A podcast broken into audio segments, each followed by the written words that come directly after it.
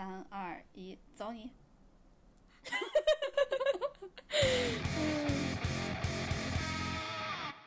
！Hello， 大家好，欢迎来到略好笑电台。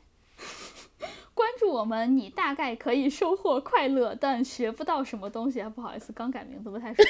我们是曾经的银河地铁站，对，你没有关注错。然后我是哥哥。你口条挺好啊。还行，我是哥哥。我是辣妹。欢迎大家关注我们的官微略好笑电台 No Fun Radio， 然后还有我们俩的个人微博，叫我哥哥和叫我辣妹儿。我应该没说错吧？ 对，你没说错，为你骄傲。我们这一期要聊一些反封建迷信的东西。哎，反封建迷信之前，我想先介绍一下我今天喝的东西。你今天喝啥？我今天喝了一个特别提神的东西，就我之前有在微博上面说，我喝了一个特别顶的，叫咖啡柠檬茶，因为你知道我特别喜欢喝柠檬茶。然后我那天尝了一下咖啡柠檬茶，发现一发入魂，真的特别的顶，就是喝完之后你就知道你今天3点之前是睡不着觉，凌晨3点是睡不着觉的了。那你好好安排一下今晚的活动。我就躺在那块想一下我们今天说的这些话题，看一下我们到底是怎么反封建迷信的。然后我那天喝完之后，我觉得就是有一点酸，就跟大家说一下，如果你们想喝这种咖啡柠檬茶的话，千万不要点半糖，你会觉得你会怀疑人生，因为你知道有一些咖啡本身就是那种特别酸的味道嘛。我那天还要的是半糖，然后我还要的是柠檬茶，哇，那个给我酸的呀，就是前调、中调、后调都是酸的，就酸的回味无穷。还有前调、中调和后调。对，就你知道，就是我们专业品咖啡的人就把它当香水来品的。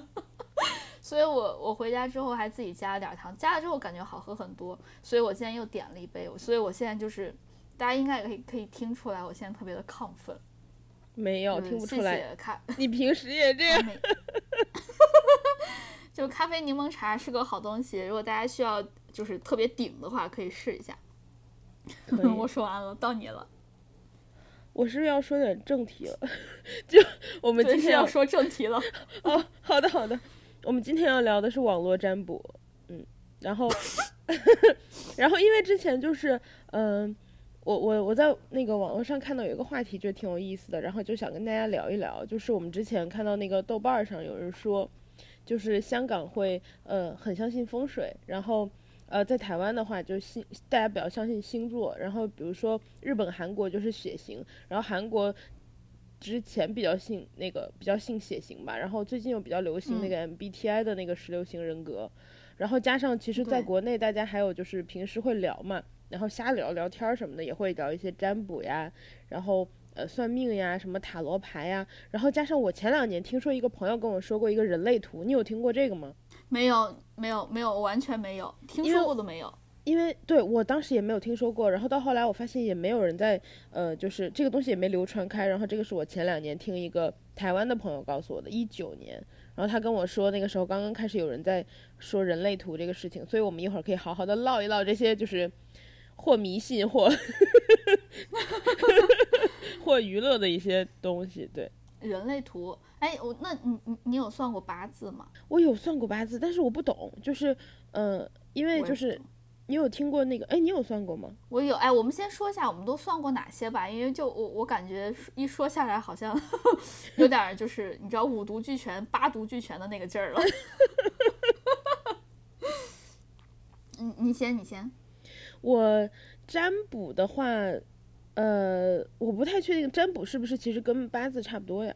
占卜我不应该还有什么水晶啊，什么水晶球啊，什么就是如果是古代的话，应该还有摇那个签儿啊，他现在也有摇那个球那个签儿，这个我也干过啊。对，我干过。对，然后去庙里对吧？对，你看对，然后还有让我想想，就是。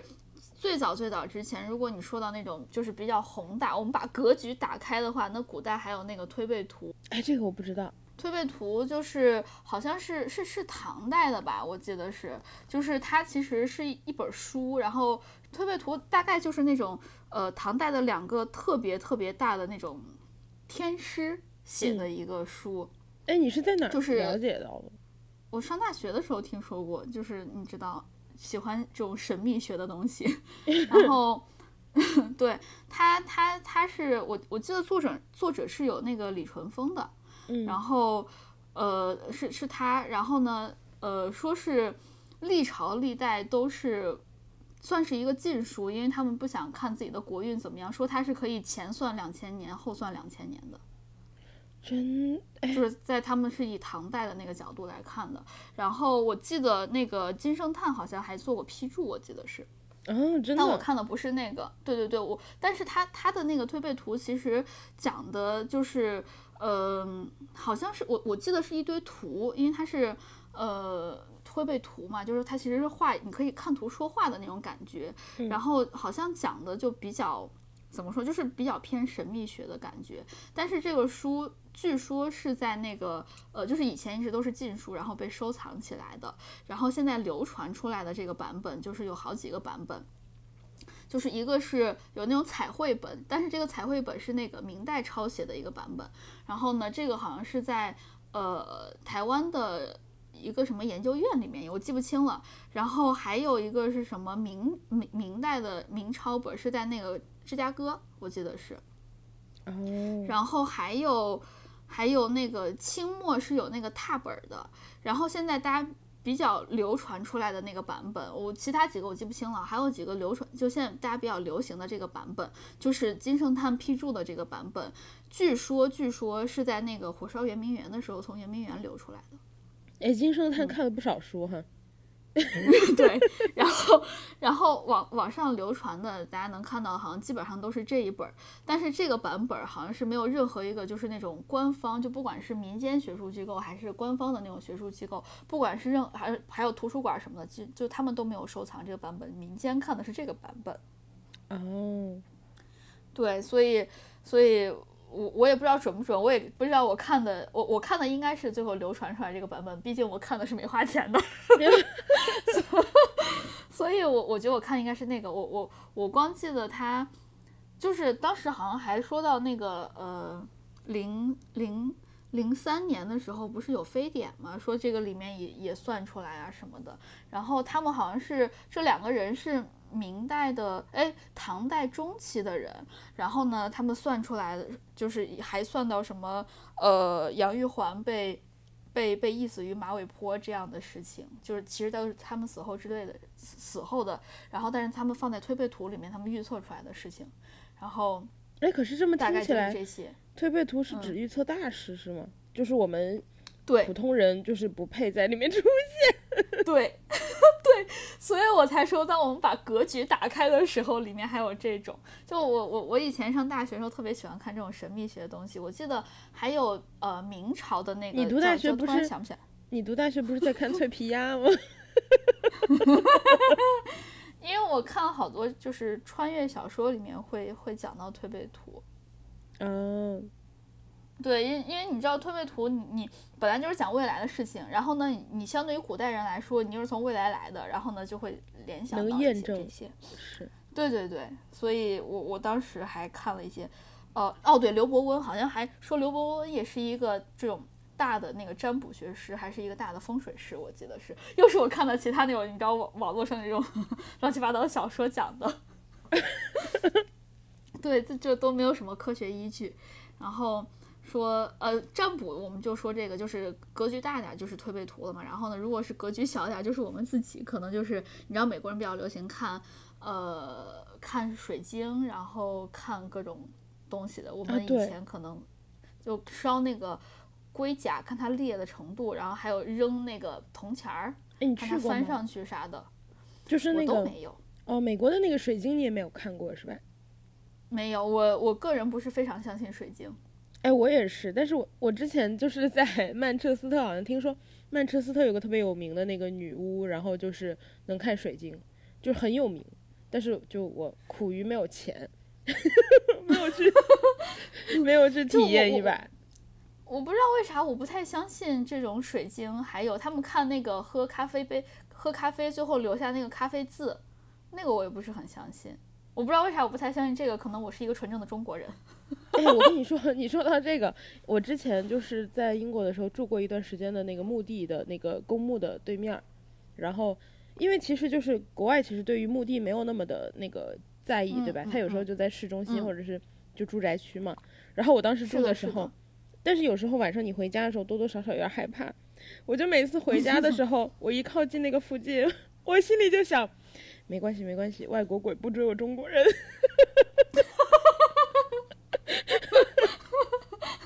嗯，好，挺好的一个暗示。哦，好，你还算过什么？就是刚刚说这个占卜，我们其实没有非常非常搞这种水晶之类的嘛。嗯，对。然后就是去庙里的话，就是多多少少都有过那个，就是摇那个签儿啊，或者是那个两片的那个两半的那个，就是去摔嘛，对吧？然后摔你的签儿准还是不准？哎，你没摔过吗？就是两半、那个。没有，我听都没听过。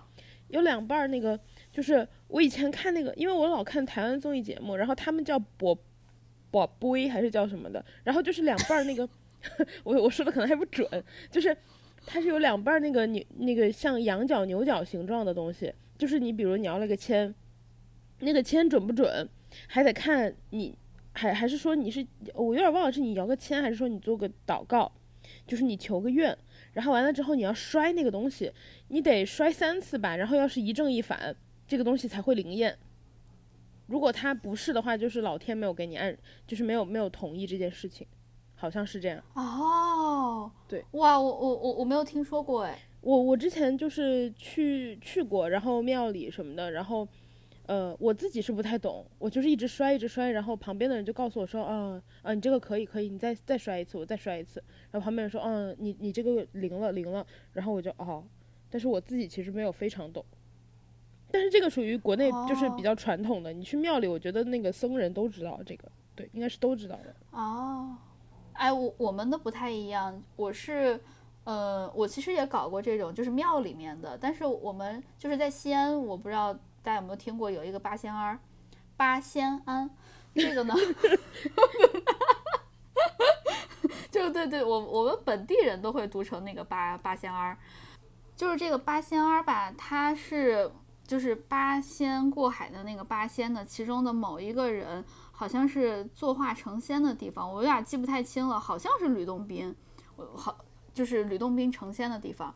然后我自己去过2次，我感觉都是比较就是都是应验了的。一个是我当时高考之前去的，我之前都不知道这个地方，其实因为它是在其实是在一个比较小的地方，虽然是在西安比较市中心的位置了。然后。我是和我当时高中时候的同桌，我们俩一块儿去的。我们在那块儿求了一个签，然后呢，这个签上面给我写的大概就是，我求的那个我有点忘了，总之是2句诗，大概的意思就是我会比较顺利的度过高考，然后呢比较平稳，也没有好或者不好，大概就是一个这个意思。然后我同桌求的签儿，我记得好像什么黑云遮月天狗吃什么的那种东西，意思就是他不太顺利啊，真的。对，然后他高考的时候确实不是考得很好，就没有发挥出来他的水平。然后，但是这个事情吧，你不好说，因为你不知道他到底是就是没有发挥好，因为他确实那段时间身体不太好，不知道是因为身体不好影响的，还是因为求了这个签儿之后，你知道有这种消极的心理暗示。对，然后呢可能因为暗示没有考好，这个也不知道。然后另外一个就是我记得当时还有一次是我奶奶在我大学的时候，她有动过一次手术，然后我去求了一个类似于就是保平安的一个签儿，然后让她一直带在身上，然后呢她手术是比较顺利，然后恢复的也还不错，然后我们最后还去还愿了之类的。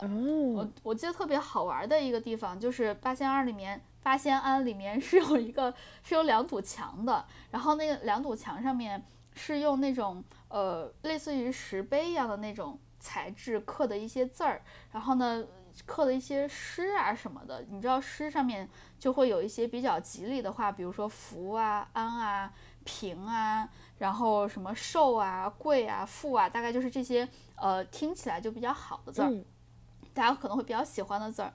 然后在8/22就你去了之后，其实没有人跟你说这个，但是不知道为什么大家好像去了都知道，你拿一个硬币在那个墙上蹭，就是蹭你喜欢的那个字儿，蹭蹭那个硬币就会吸到那个墙上。真的吸？对，就是你要蹭你喜欢的那个字儿，当然你要蹭一些不好的什么的也可以啦，就是但没有人会去蹭，感觉你蹭，对对，你要是蹭哪个，你要喜欢哪个字你就去蹭哪个字，然后让你那个硬币吸在那个墙上就可以了。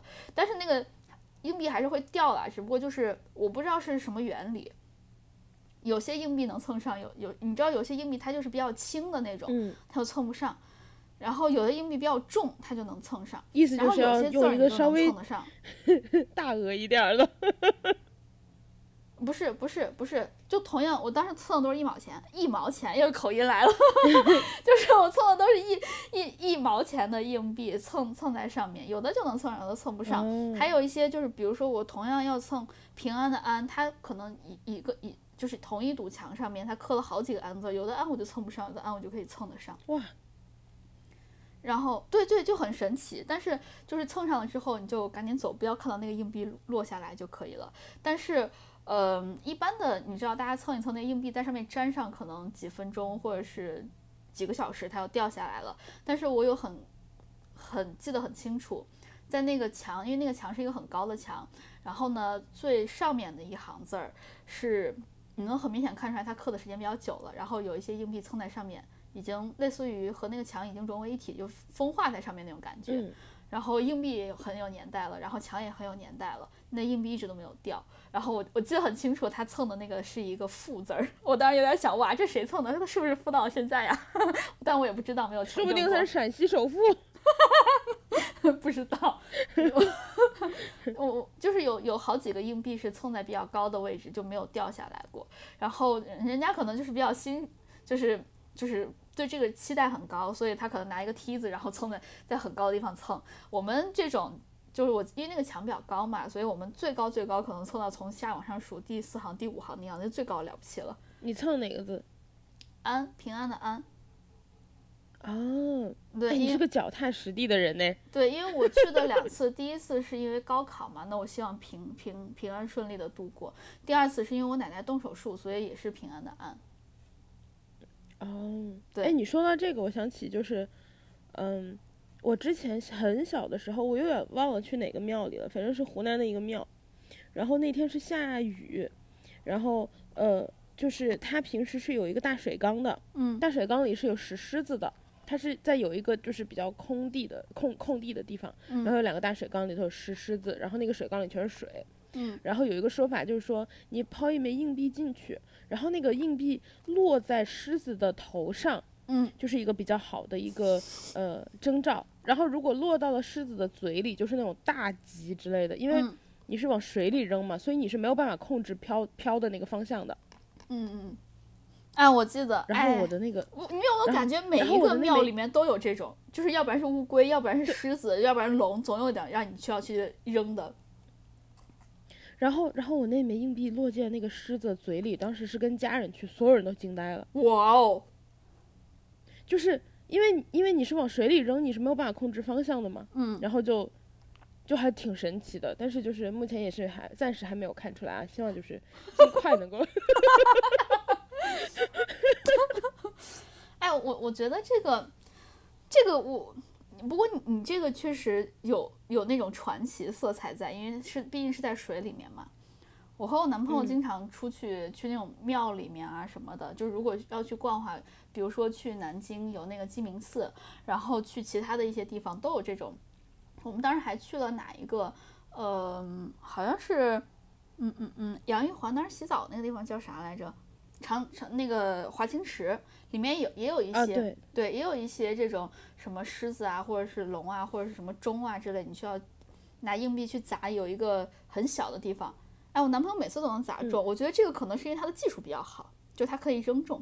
我也觉得，对吧？我也觉得，因为那个和水啊放在别人身上是那个，对对，而且放在别人身上可能是应验，放在他身上我觉得可能是技术，对吧？说明一个道理，就是空气头脑是有用的。说不定所有的男生命中率都比女生高。哎，真的，我当时扔了好几个，我都没有扔到离他很近或者说是很接近头啊这个位置，他扔一扔就扔到可能那个龙的嘴里面，或者是扔一扔就扔到那个钟最底下那个钟摆的那个上面。我觉得哦，好强啊，就是空气投篮有用。然后以后你就再也没有办法嘲笑他空气投篮了。哎，说到占卜，还有另外一个就是，我男朋友当时是去日本玩的时候，好像是哪一个？大和田还是什么早稻田，我记不清了，哪一个庙里面，他当时就是求了早稻田是个大学吧？哦，对，好像是他那个他那个庙是大和田神，我记得是。然后我不太确定名字啊，总之就是这个东西好像是掌管农业的，我记得。然后呢，他当时也是求了两个，一个是求学业，因为他当时要申请就是我们在美国的那个学校。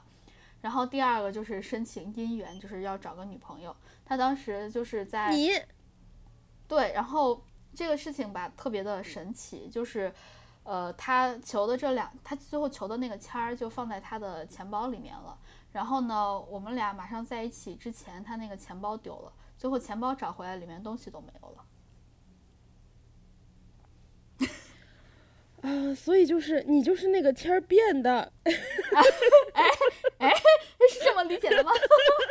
是这么理解的吗？有一些奇怪的理解，对，有一些奇怪的理解。我记得很清楚，因为他从来不丢这种钱包啊之类的，他就是那天丢了，然后我陪他去找，然后最后这钱包真的找回来了，然后里面放了可能$50的现金，然后还有一些其他的就是签儿啊之类的。就是他这个签儿，然后没了，就很神奇。对，你就是那签儿变的。对，还有说到这儿，还有一个很神奇的地方，我之前就是给我自己买了一个尾戒，然后脱单的时候那个尾戒丢了，我也不是故意丢的。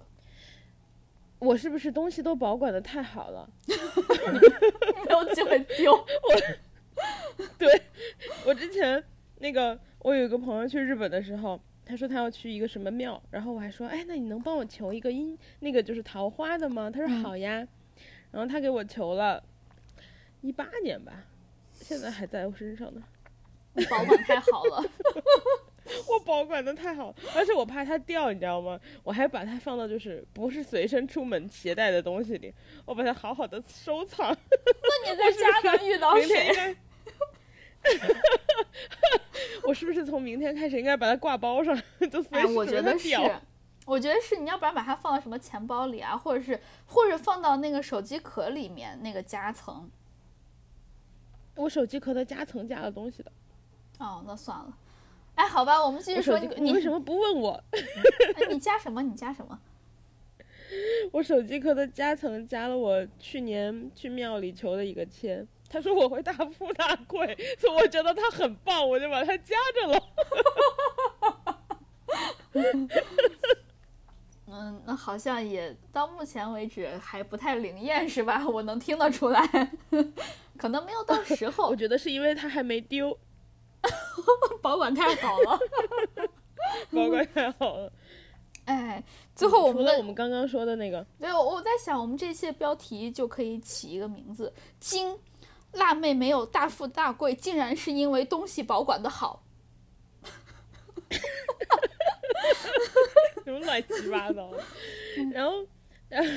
然后刚刚说占卜对吧？然后接下来我们聊一聊星座。星座应该我们都有做过测试，对，或者是什么平时看。哎，我觉得好像小时候我们看的多。对，小时候好像没有那么复杂，就是你是什么座，你最后我们俩都天秤座，我估计小时候没少看这种天秤座什么你摇摆不定这种事情。然后天秤座你就怎么样，狮子座你就怎么样，白羊你就怎么样，就是好像没有看得很复杂。但是现在就是好像星盘出来了之后，大家又看得很复杂，就是要看你本身太阳星座是什么，你的上升是什么，然后你的月亮是什么，你的火星什么落在啥地方，然后什么东西又逆行了。我当然觉得天上的星星好难哦，就是底下这么多人都指着他们怎么转。你替人家操心呢，你这是格局比较大，你知道，就是关心一些宇宙的事情。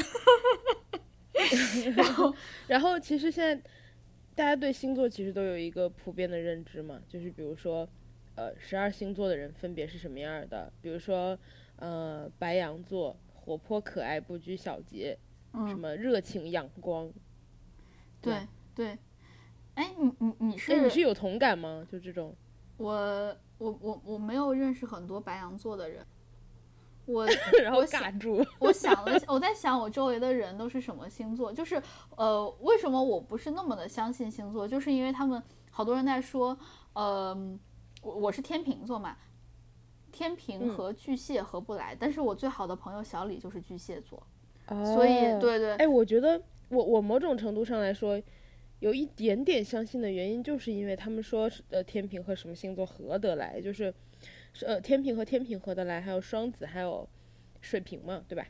哦，你说到这块儿，我就是这样子的，我们全家都是，我是天秤座，我男朋友我爸妈都是双子座，然后我们家猫是水瓶座。哎，不是这个这个部分是不是稍微有点对，而我的上升也是双子座，他比较像被迫选择来到了你的家庭吧，不是主动交友的方式吧？不是，我们俩当时是一见钟情，就是我和我的猫，真的，我和我的猫真的是一见钟情，就是它对所有人都爱答不理的，但是它会从它的那个小笼子里面伸出来和我掌心相对，然后那一瞬间我就觉得它是我的了，然后是你了，对，然后来到我们家之后，我问了一下，之前那个猫舍老板他的生日是什么？我们家猫猫的生日是1月29号，就是水瓶座，对。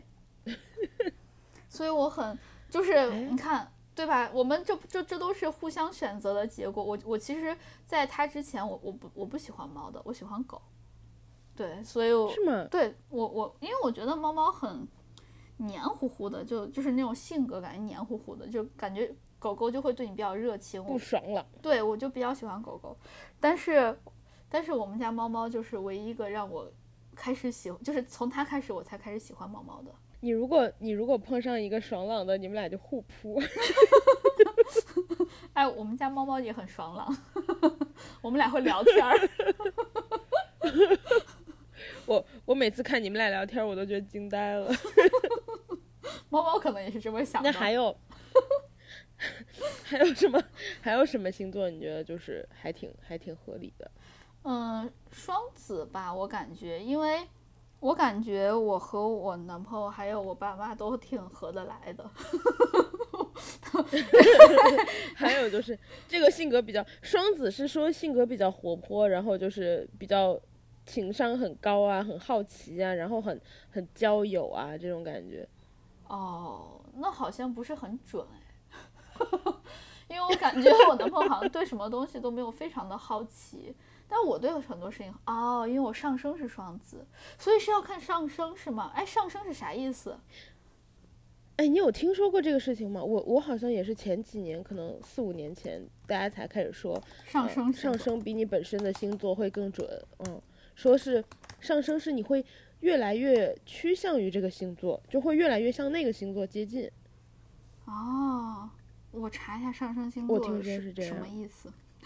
我知道要看上升，但是我不知道上升是啥意思，就反正还挺复杂的。我之前就是有特别认真的算过一整套，但我就完全不会。然后我也是，就是对吧？然后星座的话，我觉得就是比较普遍的，大家觉得有准有不准，但是。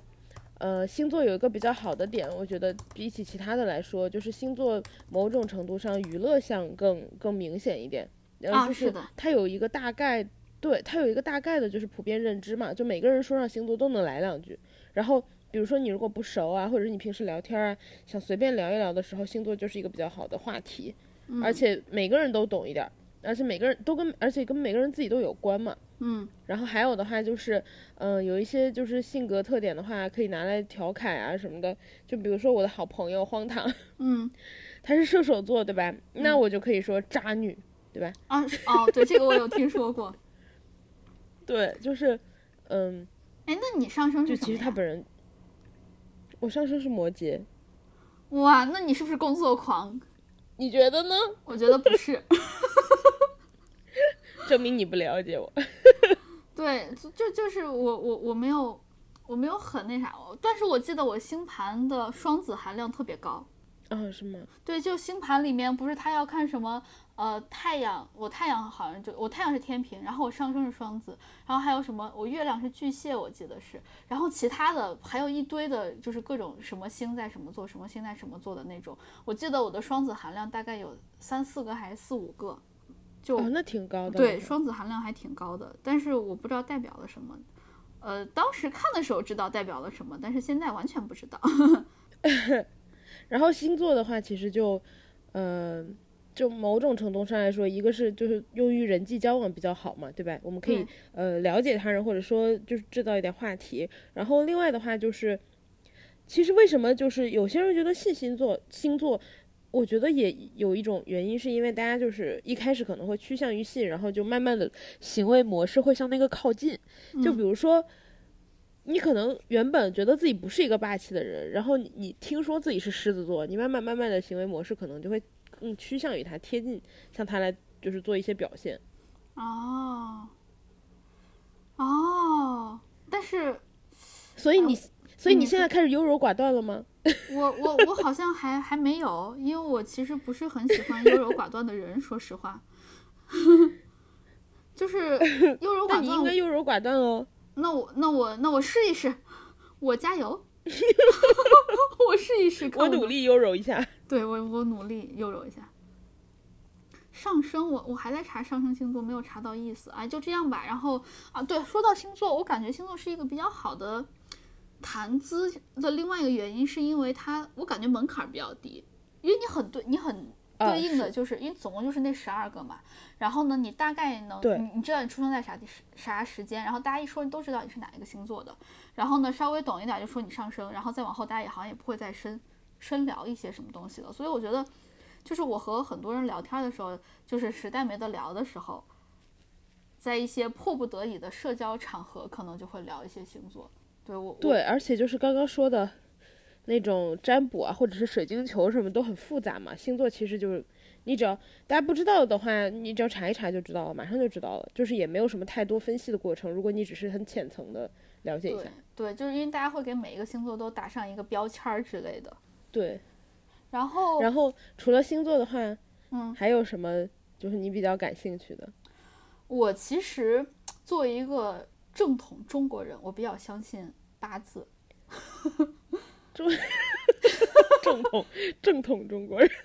对，正统中国人我比较相信八字就是你生来带的，对吧？对，但是我最近我有一个疑问啊，你说，你就是要结婚的话，你会算八字吗？说到这个事情，这是我男朋友专门叮嘱我的一件事情。他说算这个什么时候，就是八字的两个人是不是合适，这个我没有算，因为我当时其实有找过人算过我的八字，然后他说算两个人是否合适，额外的价钱我就没有出。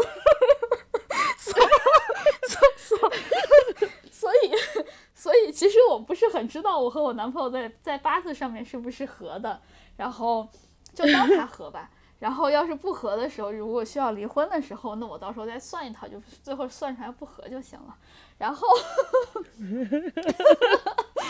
就没有必要暂时就花这个钱了，是吧？对，就是最后相处一下合不合适自己就知道了。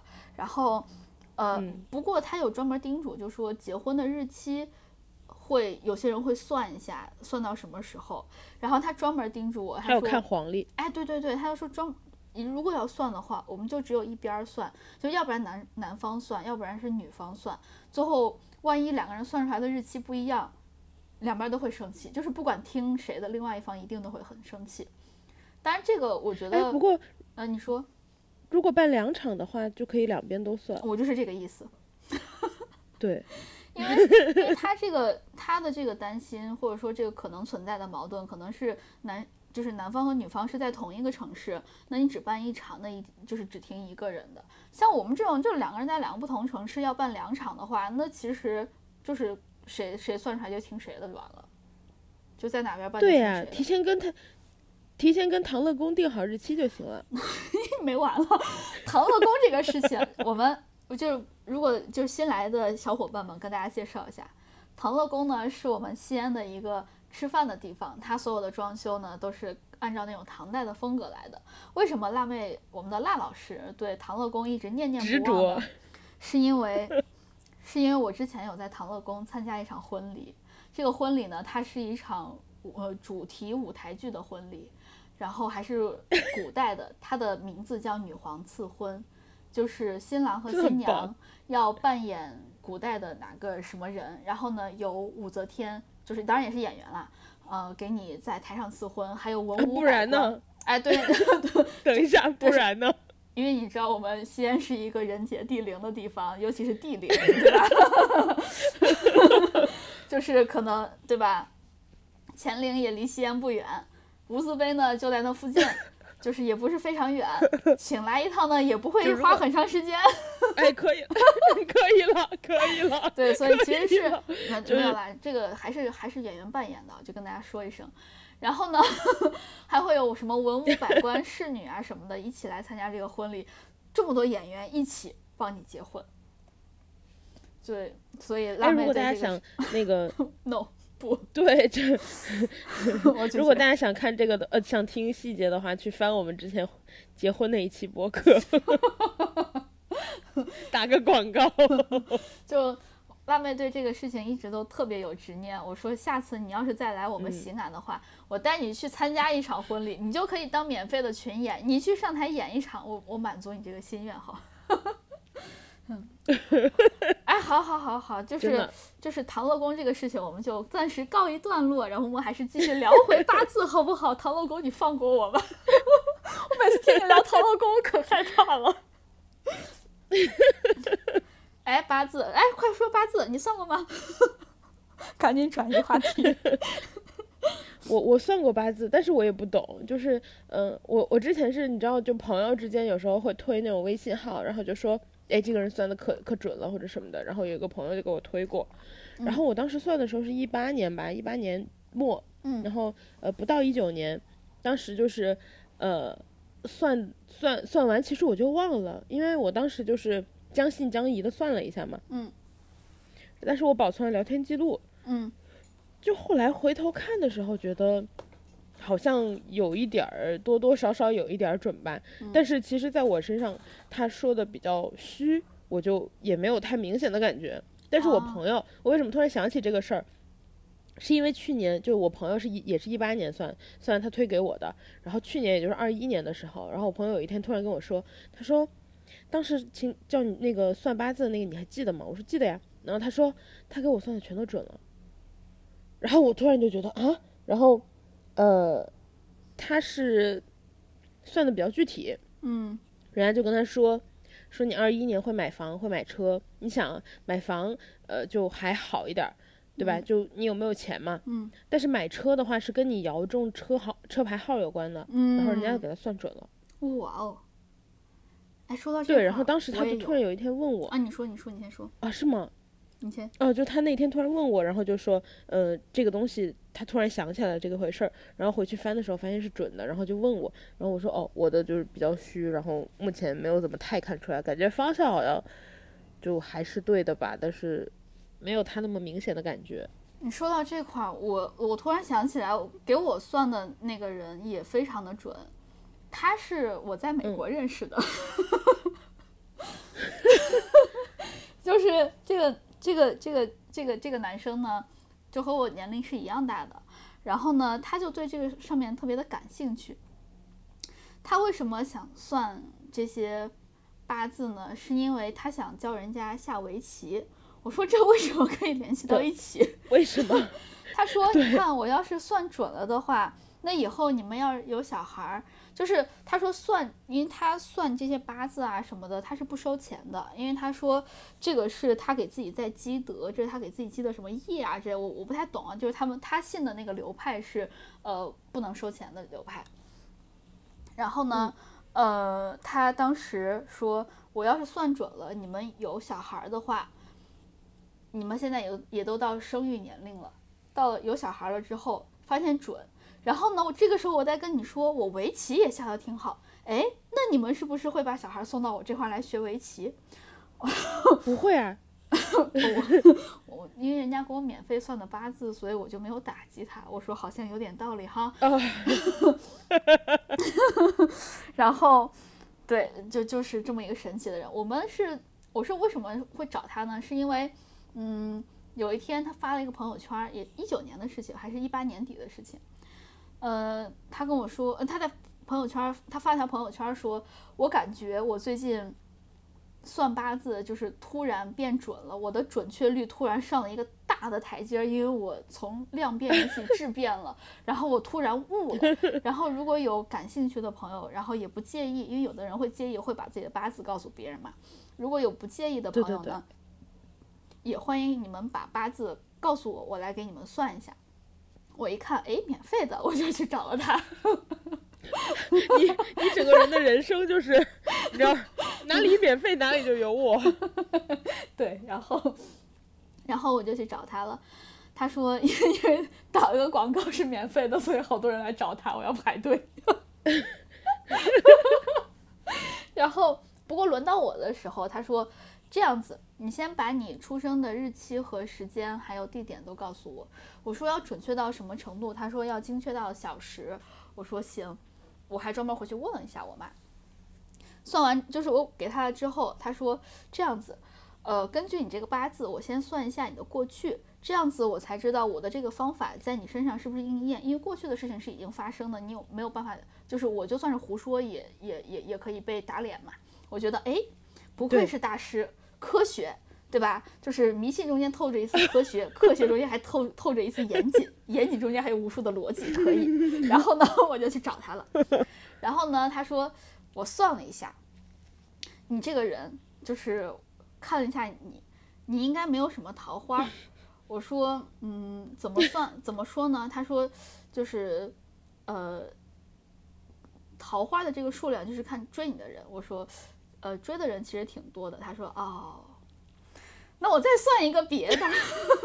我说但是从实际角度上来讲，我谈过的次数不是很多，我就只谈过3次嘛。他算的时候我只谈过3次。然后呢，他说哦，你看准了不是？现在也是。好，现在也是3次。他说你看这不是准了。然后最后就是可能有一些人追，但是呢不会有很谈在一起。我说对，时间都比较长。他说哎，那可以，是最后一个人拖累了你啊，那可能。然后他说那我再算一下。他现在开车一边听，他现在开车的时候就是手一直在抖抖抖，生气。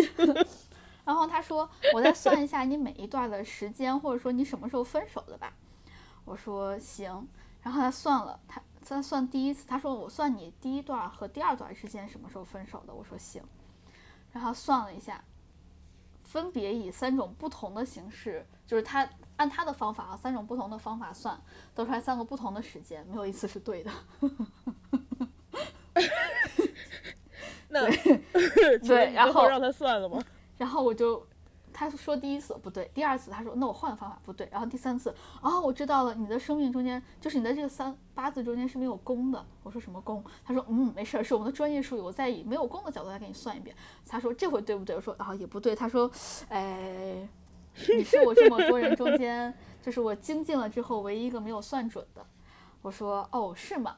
他觉得我不相信，我只是你知道缓和一下尴尬的气氛。我说哦，礼貌疑问。对，然后他说不信你看，他还把其他人的截图发给我，说你看都很准。我说哦行，挺好的。他说你等一下，你是我要攻克的一个技术难关。我再去问一下我师傅，说不定你是那个天降奇才。你看我当时也是这么想的，我说难道我是什么百年不遇的什么奇怪命格之类的？然后他就去问了他师傅，他说就是怎么算啊之类的，算完之后他说我再给你算一次另外再算了一次，就是他再算了之前的几次就又准了，就其他的时间又准了。我说哎，那是不是我之前给你提供的信息是不准的？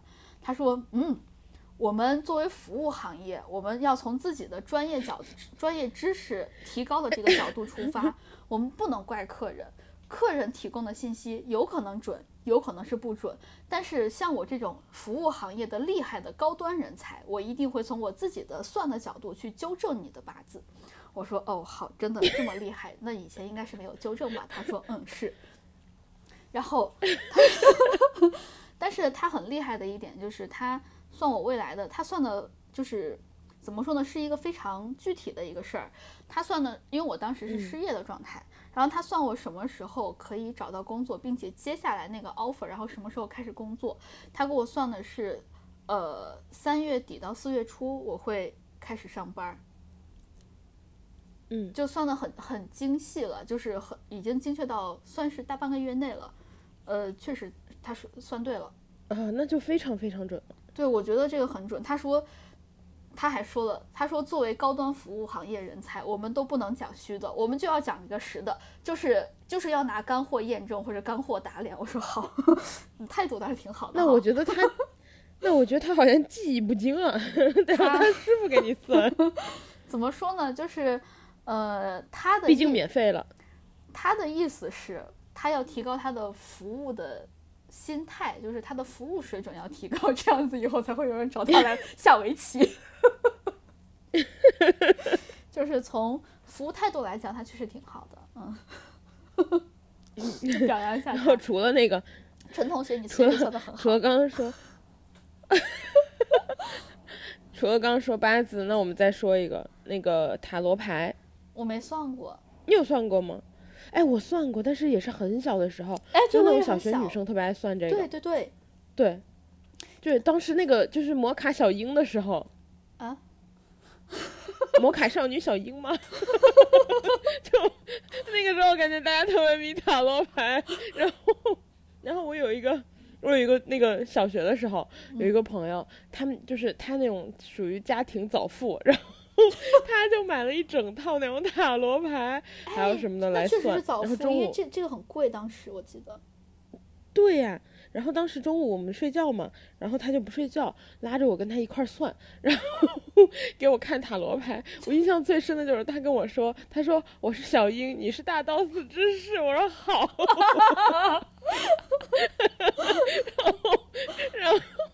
然后后来我长大了，发现他们两个的关系好像不单纯。哎，那所以你后来才知道他是当时在追你吗？或者你在追他吗？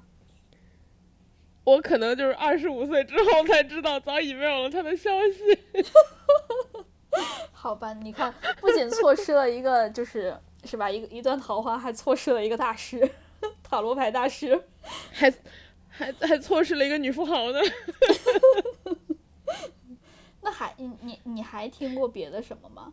就是因为最近很流行的那个 MBTI， 就是那个16型人格测试。因为我看你好早之前，好1-2个月前你有发过你的。对，我发过我的那个 MBTI， 然后其实我测过好几次，然后 MBTI 我每次测出来的就是我测过2次，然后每次测出来的那个就是结果是不一样的。然后我觉得这一次就比较像，就是我本人。你是这次我测出来的是什么来着 ？ISTJ 是吧？我看你我刚翻到你写的是 ISTJ 啊，对，我这次测出来是 ISTJ。ISTJ 因为我现在正在看嘛，就是感觉还挺，就是很挺像我现在很金牛座。我融会贯通了一下，就感觉还挺。我看你觉得像我吗？我给大家稍微读一下吧，因为其实我不是很懂这个，就是 ISTJ， 它还分 A 和 T 啊，A 和 T 我之前好像也看过，我也不太懂。总之就是我们先说 ISTJ 好了。ISTJ 呢，就是叫物流师人格。前面我看这个16型人格测试这个网上还写的，引用了乔治华盛顿的一句话，我的观察是，每当某个任务一个人就可以完成，两个人就会做得更差，三个或更多的人时则几乎没有什么行动。是你吗？也就是我们的播客由我一个人做的时候会更好。对不起，我拖累你了。那然后是，但是底下又写是军需观人格，我感觉它就是有一种那种就是保障型人格的感觉，就是可以依赖于你那种感觉。我不知道，就是、比较你说比较有 backup， 比较那种啊，对，就比较全面的那种。就是感觉是可以依赖于你的人，然后啊，你好恶心！刚这一段是什么？我是人家的大道四知识，好不好？什么？我是别人的大道四知识了，你不要哄我。哦，对不起，好，我继续念，就是很明显的特征，比如说正直、务实、恪尽职守，使他们深受家庭以及拥护传统规则标准的组织的青睐所以就是感觉很踏实的人，然后你会更适合于对，就是律所、监管部门和军队。我现在就去转行。这种人格类型则愿意为自己的行为负责，为努力完成目标所做一切感到骄傲，他们会毫不吝惜时间和精力，耐心准确地完成每个任务。我觉得是你，就是还有一个底下说的这个，我觉得特别像你之前说过，就是陌生人交友的那一期，你有提到过，你们这种人格不喜欢做假设，而是分析周围环境，根据事实采取最切实有效的行动。我觉得是这样，就是你不会做这些假设之类的，因为你之前不是说你喜欢看各种数据去做什么事情，我觉得就很像。就很典型，对。但我觉得其实我以前不这样，就是大家如果测这个的话，可能每隔几年测一次自己都是不一样的结果。就我觉得这个东西测出来给我的感觉就是我更帮助我了解自己啊，我也就是，但是是在我已经对，但是就是在我已经知道自己是什么样的人的情况下，而且这些选择题都是你自己做的，对吧？所以其实你在做的过程中你就已经知道自己是什么样的人了。是，就是我感觉就是他会用一种更从外面看你的角度把你给描述出来的感觉。对，就是其实就是类似于说我本来没有总结，然后你帮我列出来我是1、2、3、4、5，但其实你说的每一条我都应该是知道的。是的。哎，我看一下你有没有和哪个类型的人比较合拍啊之类的。名人。哎，没有，哎，你没有说和哪个比较合拍。我本来还想说是不是和我合拍呢，哎，看不到了，算了。我当然没有，因为你刚刚说了，就是我的任务一个人就可以完成，两个人更差，三个人更差，所以我没有人。对不起，我拖累你了。我还看到你可能认识的军需官们，就是你的这个人格类型的，我一个不认识。Sting 就是歌手，英国歌手。就啊，你看，怪不得。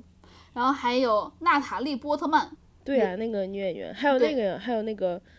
Denzel Washington， 对，然后还有哇，你还有国父，哎，国父和你是一样的，美国国父乔治华盛顿。我和各种 Washington， 还有 Bush George Bush。哎 ，George Bush 以前还去我们学校，就是我毕业那一年，就是他做的演讲。啊，是吗？对，然后还有之前的国务卿赖斯。哦，还有赫敏，还有 Hermione Granger， 对。赫敏居然跟你是一样的，对，就是我们这样的人都是，哎，这些人听上去都像一个类型的人。还有 Dr. Darcy， 还有霍比特人，这个人我不认识。哇，我感觉，是吗？哎，你那个福尔摩斯系列还有一个Inspector Lestrade， 就是那个怎么说呢，就是警探 Lestrade。哇， Darcy 是那个呀， Darcy 是傲慢与偏见里的那个男主。我就说名字好熟。然后我这个是前2天才测的，我是最新的版本。对，我最新的版本，我是 IFTJ。IFTJ 吗？对 ，IFTJ。你是不是以为我是 EFTJ？ 因为我当时发到我有一个群里面，他们都说我就后面的好像大家都不太懂，但是他们说看到我不是 E 居然是 I 的时候还挺惊讶的。那你这种是什么样的？我看了一下，我感觉不太准啊，是吧？因为他是用大概一句话总结，就是安静而神秘。我觉得我没有很安静，因为不安静，所以导致也不神秘。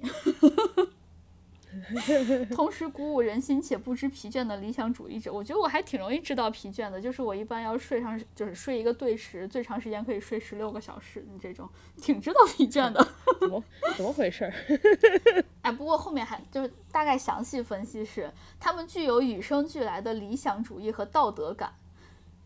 然后他们不是懒散的，他们不是懒散的空想家，我觉得是我，而是能脚踏实地的完成目标。所以我们这块很像，就是可以脚踏实地完成目标。然后关键是我这块还写一个留下深远的积极影响，我觉得我没有留下什么深远的积极影响，就算积极不深远，就算深远也不够积极，这是两个不会一起达到的。也不一定，就是深远，就是谁说的准呢，对吧？然后还有积极的话，就是负面案例，对反面参考也是积极的影响。你的意思就是100年之后，假设有人听到我们这个播客，然后突然对他就是产生一些启发，灵光一闪，突然变成一个影响世界的人，然后从而其实是我们影响了他。对，就说不定他从我们里面听到，就说我一定不能成为他们这样的人，然后从而得到了你知道光明的未来。就我就是一个雷，就是大家不要像我这样，那也挺积极的。然后哇，然后我脚踏实地的和你一起做出了负面的影响。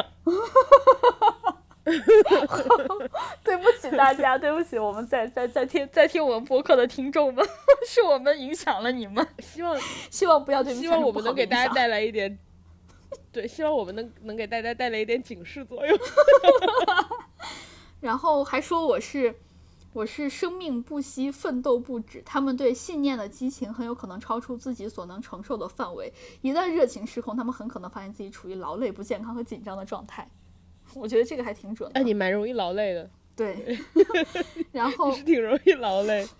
然后我的这个标题叫"生命不息，奋斗不止"，我觉得我挺想退休的。我觉得你只有生命不息的部分，就你的生命真的很旺盛。对，你的生命真的很旺盛。对，然后看看我认识的，就是你可能认识的提倡者们。马丁路德金，就我要跟大家说啥，我有一个梦想，就是我可以退休。我现在可以念一句I have a dream where everyone in this world can rest can retire early 对，就 fire 直接把 fire 念一遍就完了。然后还有曼德拉，然后还有 Lady Gaga， Lady Gaga 说我不是Lady Gaga 说我不认识你，你勿 Q 少碰瓷。还有妮可基德曼 Lady Gaga leave me alone 妮可基德曼说 leave me alone， 毕竟他你知道脱离那个啥时候还挺开心的。然后还说我是 Jon Snow。 我都是什么，哎，我没有看过那个剧，我也没有，所以我就到这里吧。哎，但你说到这个，我有一个朋友，他结婚，然后当时是去，克罗地亚还是哪儿，我忘了，反正是前几年，然后度蜜月的时候碰到 Jon Snow 了，他还拍到了照。哦，我以为他说他要去克罗地亚弹一首狂想曲。我有一点，就是，哎，我有一点不知道说什么。拉回来，就是这么多。你的梗的好破，哦，这么多就是封建迷信的东西中间，其实我最相信的可能是16型人格测试，因为我觉得他好像是通过一些问题，毕竟是你亲手选的，对，他是通过一些问题得出我是什么样的人，因为我总觉得就是不管是星座啊，或者是八字啊这种东西，它都有一种就是你天生是什么样，就是可以是什么样的。然后但是 MBTI 它就是有一种你现在是什么样是什么样，你是你自己创造出来的，就是3分天注定，7分靠打拼的感觉。哎，怎么说？那首歌怎么唱？3分天注定，7分靠打拼，爱拼才会赢。对不起，我们的听众们，让你们听一段脏东西。然后刚刚说这个之外，还有其实还有两个我们刚刚提了但还没有细聊的嘛，一个是血型，一个是人类图嘛。血型的话，以前韩国在我们小时候有一部电影，我不知道你有没有看过，然后叫《我的 B 型男友》。没。然后 B 型的哇天就聊死了。B 型的话好像就是说B 型好像就是我真的不太记得了，就那个电影真的很早了，然后是好像是韩智慧和张东健演的吧。然后他其实意思就是说好像不受待见什么的，然后大家就有一些偏见，然后后来发现就是就是血型就是还好啊什么的。然后血型的话其实我觉得国内用的好像不太多，像日本韩国早年会比较相信这个。血型的话分的又更少了呀，就只分了4档，对吧？对对。哎，说到这块，我记得我小时候我特别希望我是 B 型血，因为感觉小时候好像说 B 型血就是那种比较开朗，比较活泼，比较外向，然后比较受大家喜欢的。然后呢，我当时给我自己排了4个血型的，就是我希望我是什么血型，因为我当时不知道我的血型。我希望的是 B 大于 O 大于 AB 大于 A， 就是 B 我是希望最喜欢的，然后呢 O 就是也还不错，就是因为 O 算是万能血型，然后大家都会比较喜欢它，然后比较需要它。然后 AB 好像、AB 就是我以为大家都可以用它的血，是大家都可以用，然后就是因为大家都可以用，所以才说 O 是一个就是大家都需要它的人，好像是这么推来的。然后 AB 就是我怎么觉得是反推啊？是先有的医学角度，才有的这种迷信角度。对。对对对，就感觉像反推。对，然后再下来就是 AB， 因为 AB 他们说又有 A 的特征又有 B 的特征，所以使得这个人就是感觉性格是比较有底蕴一些的那种感觉，就是你两边都有，你滚蛋。然后 A 是我最不想要的血型，就是感觉特别的古板，就是那种感觉。然后我是 A。对，可是这个和你其他的测试完全又相反了。对，所以血型就也没有非常准啦。我是18岁的时候，当然成年的时候，我就觉得要做一些有意义的事情，我去献了个血，我才知道我是 A 型血。我大概看了一下，就是 A B C 不是 A B C D， 各种血，我跟疯了一样。就我大概看了一下各种血型的人格的性格分析，然后 A 型血就是崇尚完美主义，什么诚实努力向上，对，听着就很为他那种感觉，有什么强烈的责任感、义务感、使命感，为他人和社会贡献力量。是不是就感觉听起来特别的很伟大？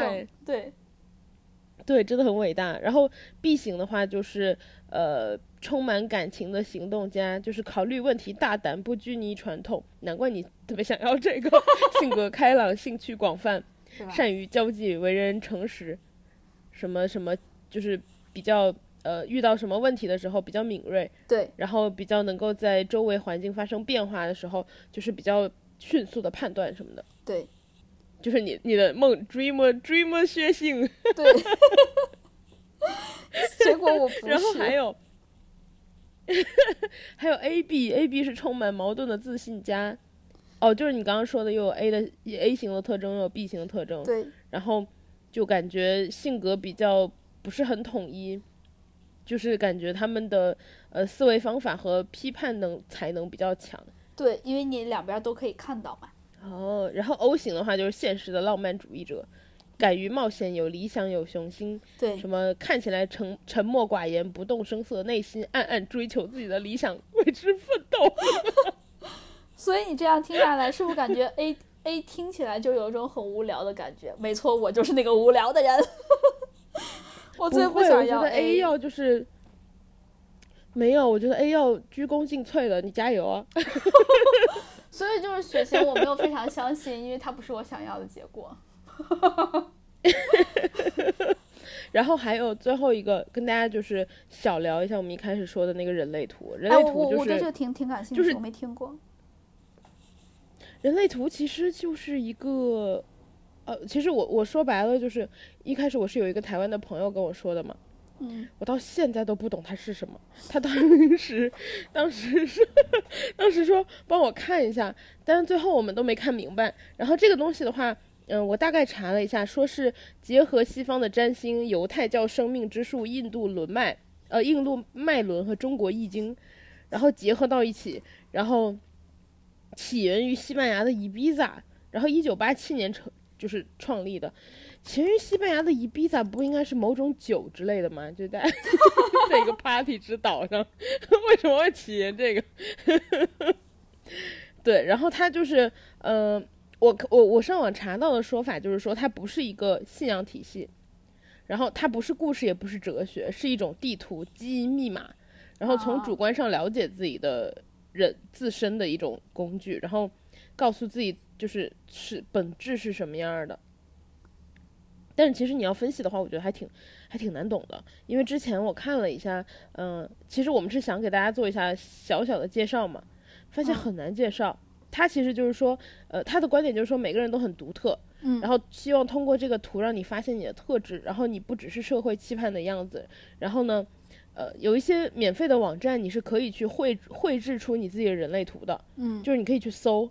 然后网上你可以搜人类图，然后他让你填一些信息，比如说你出生日月，然后还有出生地点，然后他就会出来一张图，然后告诉你你的专属的人类图，然后你的自我认定什么的。然后比如说他会分很多个角度来看你嘛，类型会分为4种，显示者、投射者、生产者、反应者，然后人生角色分了12种。然后大概的话就是比如说你在别人眼中，然后这12种什么程度，然后自我认定就是各种是什么样的程度，然后还有你的能量中心是什么。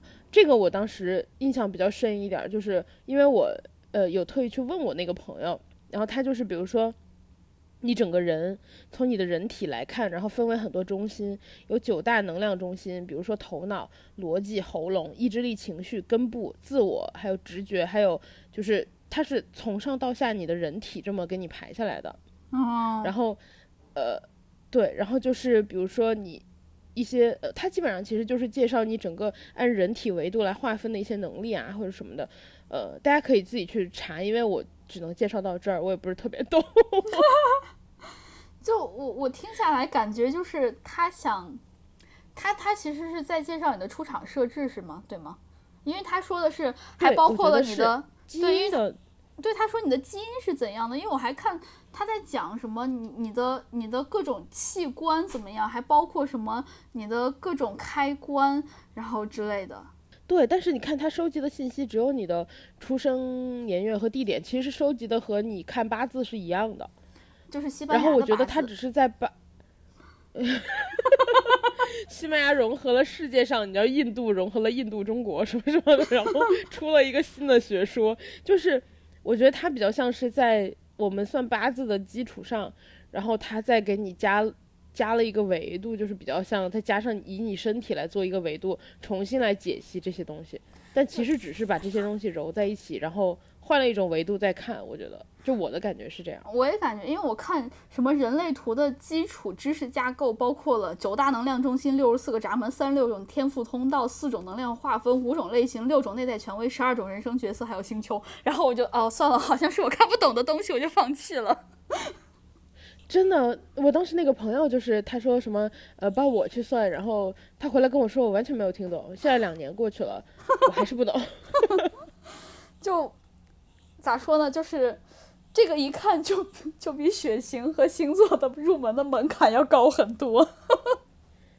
对，然后他当时跟我说的就是他当时是找了一个人去算，然后他说那个人还很难约什么的，然后他去算完了之后回来告诉我，就反正大家就自己上网查一查，一感兴趣自己上网查一查就行了。我觉得现在可能也不太有门路看这个东西，但是就是我们的观点其实只是跟大家我们的态度就只是跟大家介绍一下，就有这些东西，并不是就是提倡大家去相信这些东西。对，因为我觉得很多时候它其实就很多东西它讲的其实是一些比较模糊的感觉，就是似是而非、模棱两可的感觉，所以会让你觉得它好像又很准，它好像又不太准。然后呢，它但它其实算是一个放之四海皆准的事情。我有种这种感觉，因为他没有说的非常非常的具体，所以你感觉这个事情它套在你身上，这会儿是合适的，那会儿又是不合适的，因为你每个时候的状态可能也是不一样，或者遇到的事情也是不一样的。所以就是可以把这个当成娱乐，但是我觉得如果非常相信的话，可能反而会造成一些不太好的心理暗示，尤其是当你算到一些不太好的东西的时候，这种时候就是完全得不偿失了。是的是的，就可能反而会对你造成一些困扰。所以这个我们其实就是告诉大家，就是相信那个3分天注定，7分靠打拼，对吧？就是还是要过好自己的生活。这个的话，某种程度上来说，至少我们目前只是拿它当做一个谈资和一个可能帮助自己了解自己的东西。那你要是觉得不准，你就不信就完了。对，这不就是我对血型的态度。我希望我是 B 型，但是我是 A 型，所以我不相信血型。还有 MBTI 也是，我希望我是一个 I 什么东西，就是那种艺术家人格类型，结果发现我不是。我希望我是 ISFP， 结果发现我不是，那我就觉得它不准。我强行不准。对，那我就不信。对对，所以就是大家各取所需，就是需要只要是让你现实生活中间能过得好的，那你就信他。你要他要是让你现实生活中间过得不好的话，没关系，他不准，不要信。对对对对，我觉得，对对对，我同意。就是某种程度上来说，他如果能成为你一个度过黑暗的一个精神力量，我觉得也是可以暂时的，就是所有的东西肯定都是为了你的人生往好的方向服务的嘛，对吧？是的，我当时相信那个八字，就是因为我当时是在失业状态的，我觉得我整个人生特别的灰暗，我觉得我没有希望了。但是他跟我说，就是那个陈同学，他跟我说，我在2012年的3月份会收到 offer， 然后我会入职的时候，我觉得我那个时候我是愿意相信他的，因为我觉得我人生还是有希望的，他算是我黑暗人生中间的一点亮光。所以我在那个时候我相信了他，然后我算是对自己有一些积极的启发或者暗示之后，我感觉生活确实是有变好。所以大家就是希望这些不管是娱乐还是谈资，还是一些乱七八糟的知识，都会对你的现实生活中间带来一些好处，毕竟活得好不好只有自己知道，对吧？对对对对对，我的手机上夹了一个签儿，也是一样的意思，就是我每天都相信着我一定会大富大贵，但是没有大富大贵又怎样呢？对吧？就是我用这种方式在激励自己努力吧，其实也是。是的，是的。那最后就祝大家一切平安顺利，然后祝大家可以大富大贵，早日退休。然后，那我们今天的节目就到这里了。然后大家记得在各大平台每周二准点蹲守我们，然后记得要 follow 我们哟。然后，那我们今天就这样啦，谢谢大家陪伴，拜拜。再见。